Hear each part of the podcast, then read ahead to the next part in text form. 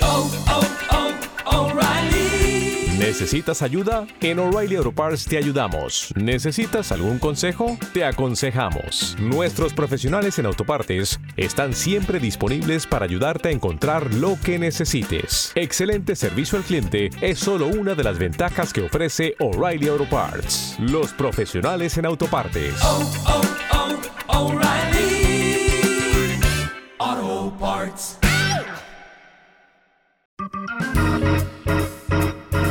El podcast de Carlos Gassols. Valores de todo un poco.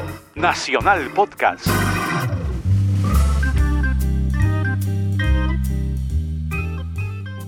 Muy bien, muy días. Hoy jueves 2 de diciembre de 2021, podcast de Nacional. Carlos Gassols. Vamos a hablar en esta ocasión de Flora Tristán. Prólogo. Flora Tristán nació en París en 1803, en plena época napoleónica.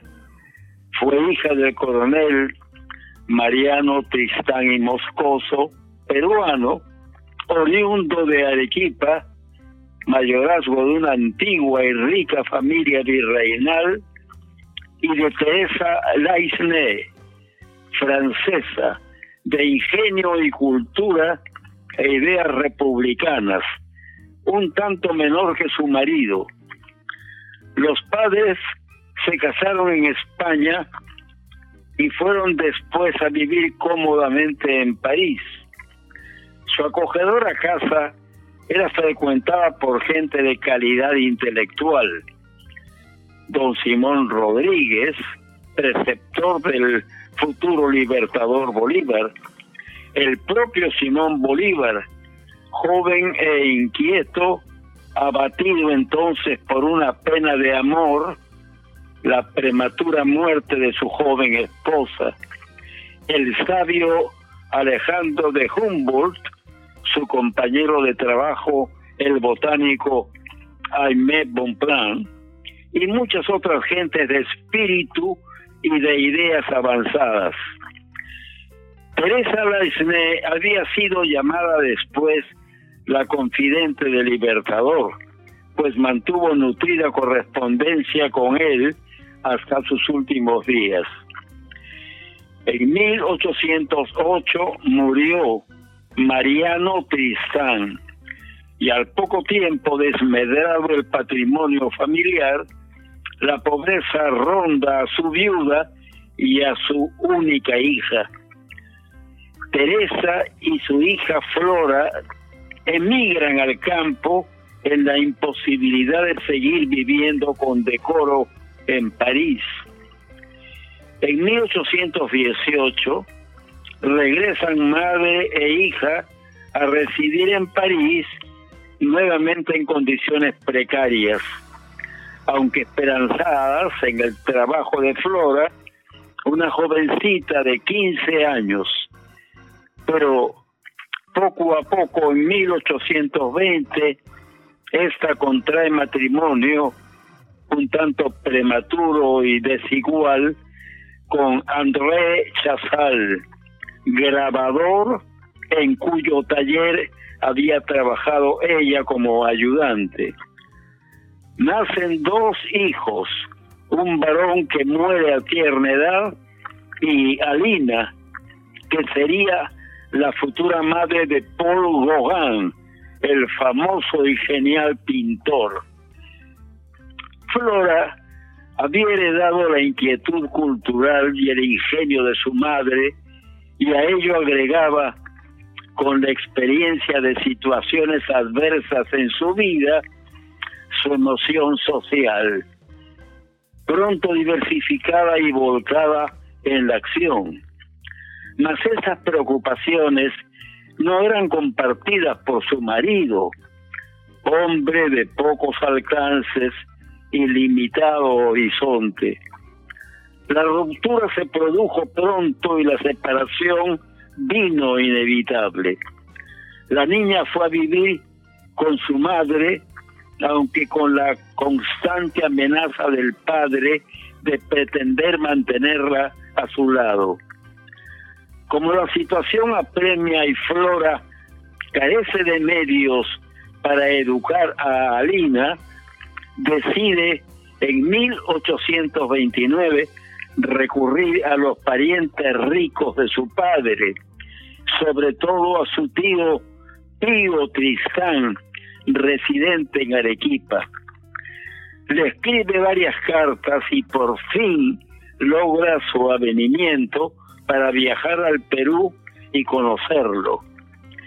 En 1833 emprende el viaje que se prolonga hasta 1834. Esta visita al Perú, de la cual no logra sino desengaños respecto del disfrute de la fortuna que le correspondía por herencia de su padre, será decisiva en su vida. Escribe a raíz de ella las impresiones de viaje en su libro Peregrinaciones de una paria, escrito en francés, París, Arthur Bertrand, 1838, 2 volúmenes, el cual provocaría una tremenda reacción en el Perú, dadas sus denuncias y sus dardos a la sociedad peruana que ella conoció. Por esa época intensifica sus publicaciones de ensayos y artículos sobre temas históricos y artísticos, y entre ellos el titulado Cartas de Bolívar, en el que relata detalles de la amistad de sus padres con el libertador. En su casa de la Rue Dubac sostiene una selecta tertulia de intelectuales y artistas, y su nombre empieza a ser conocido en los círculos artísticos y literarios. Entre tanto, ha iniciado ya su prédica de propaganda social a favor de la mujer y del obrero, de los parias de la sociedad de su época.